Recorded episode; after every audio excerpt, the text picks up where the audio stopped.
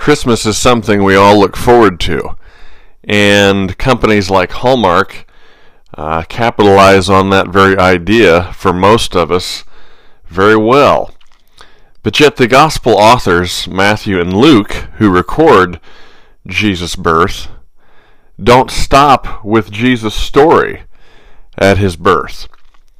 So, to Luke, Jesus' birth is a continuation of the long story of Israel and his birth also begins the climactic episode of Israel's story, which reveals an outer layer that the Messiah has come for all the world's people, not just Israel. So Luke's depiction of Jesus' birth has a much bigger meaning than what many of us have traditionally extracted from it. You're listening to Lighthouse Podcast with Ty Nicol.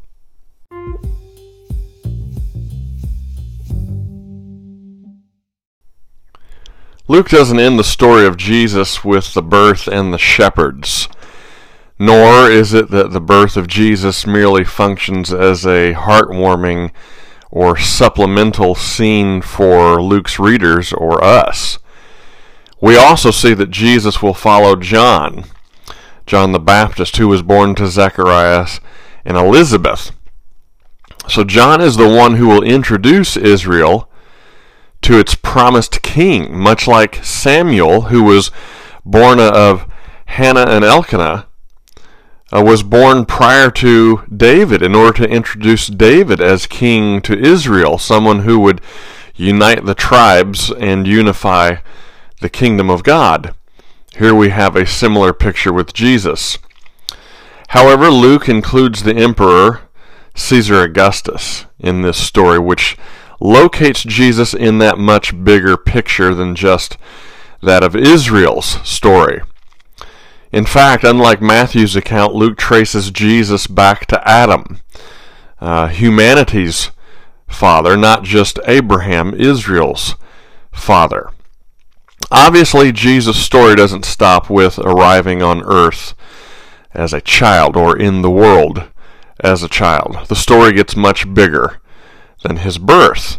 Shortly after Jesus is born, Luke tells us that he was brought to Jerusalem to the temple, where Simeon tells us Jesus would become a light to all nations. And that is reflective of the scriptures, the Old Testament scriptures, which speak of such things where God would do this. And Jesus is becoming synonymous already, even in Luke's gospel, with the temple. And so that is a motif that we need to pay attention to. Later in chapter 2 of Luke, Jesus is discovered apart from the family in the temple, where he says, Why is it that you were looking for me? Didn't you know that I had to be in my Father's house? So Luke is enlarging the meaning of Jesus' life, even as a young boy. Luke is connecting Jesus to the temple, God's dwelling place, or the tabernacle, kind of like in John chapter 1, verse 14 and following, the Word became flesh and dwelt among us. In other words, Jesus tabernacled uh, among humanity.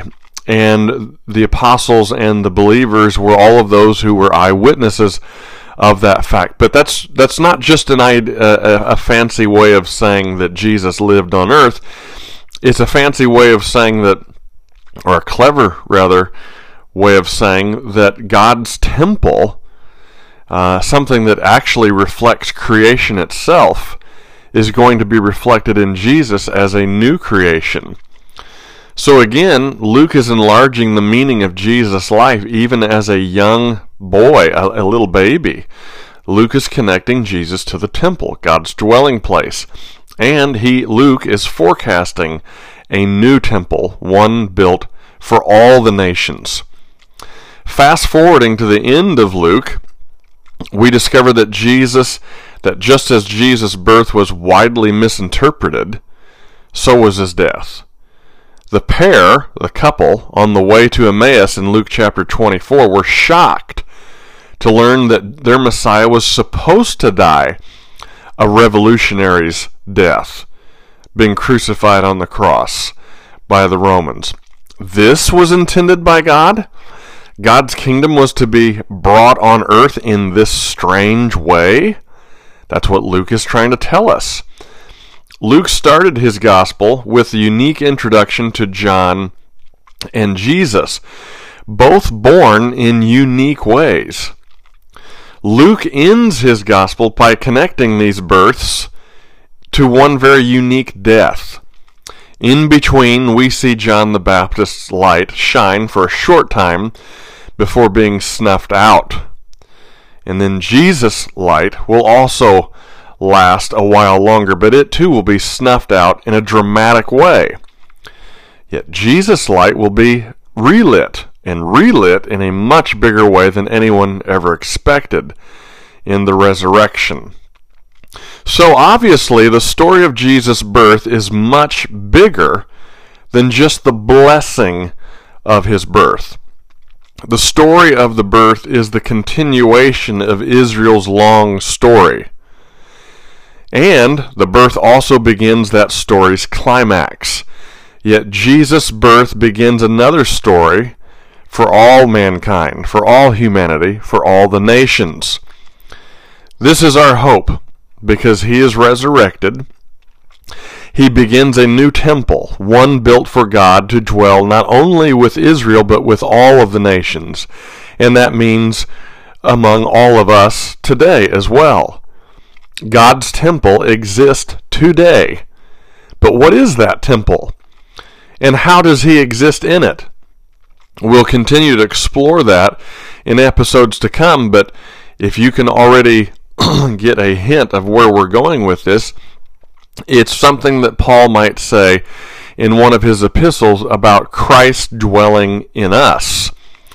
So, those of us that have put our trust and faith in Jesus, we actually become God's temple.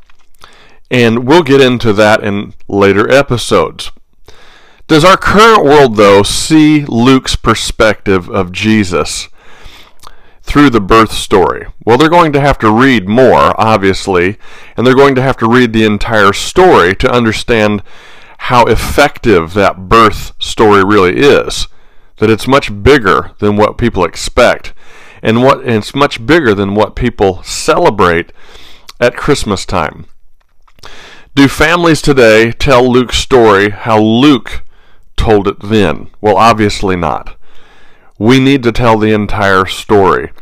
We need to begin with the birth, and Christmas is a fantastic way of beginning that kind of storytelling, which is so effective in every culture. Storytelling is so powerful, but we often forget to use it. But we need to tell the whole story. Does our current world see Luke connecting the birth of Jesus and the, the death of Jesus and also with the resurrection?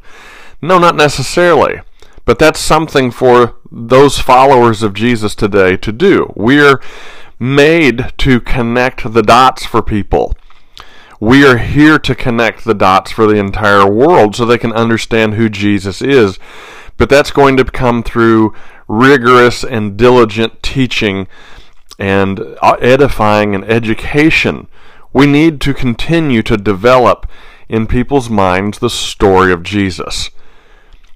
Do current rulers of this world see that God's dwelling place with humanity is through Jesus, the real light of every nation? Well, obviously they don't see that. Some of them might have glimpses of it. Some of them might have what you would call a, a residual understanding of Jesus being the ruler of all nations, but we typically associate Jesus only with the afterlife and not with anything to do with ruling the world as it is right now. Do all nations recognize that it was their king that was born in such humble circumstances? In other words, do all the nations of the earth recognize Jesus as their king? Um, obviously not. Excuse me. They do not recognize that Jesus is their king, and what what a wonderful opportunity that we have to keep sharing this and so that that might become a reality. Can you imagine what it would have been like to live in the time of David or Solomon when it seemed like all of the known world was at least familiar with who the God of heaven really was? Think of the Queen of Sheba visiting Solomon and saying to Solomon that she was not told half of the wisdom that uh, that she is seeing before her eyes with Solomon, and that the true God has decided to put Solomon on his throne. So in Jesus' birth, we see a little bit of the story of the Bible. We see a little bit of the kingdom of God. We see a little bit of the hope that Jesus brings into the world, but we don't see all of it with Jesus' birth. We see the beginning of it. We see an echo echoing of it or a foreshadowing of it. So what do we need to do about this? We need to keep telling the story. It's as simple as that. So you and I need to educate ourselves and continue to rehearse the story as much as we can because there is not that much time we don't have as much time as we think we do to share that story. So I want to encourage all of us who are listening. This is another episode of Lighthouse Podcast. I'm Ty Nicol, and we're trying to explain and share the story of Jesus' birth and expand it into his full meaning, which can only be done by understanding most of his mission and purpose to be king of the world.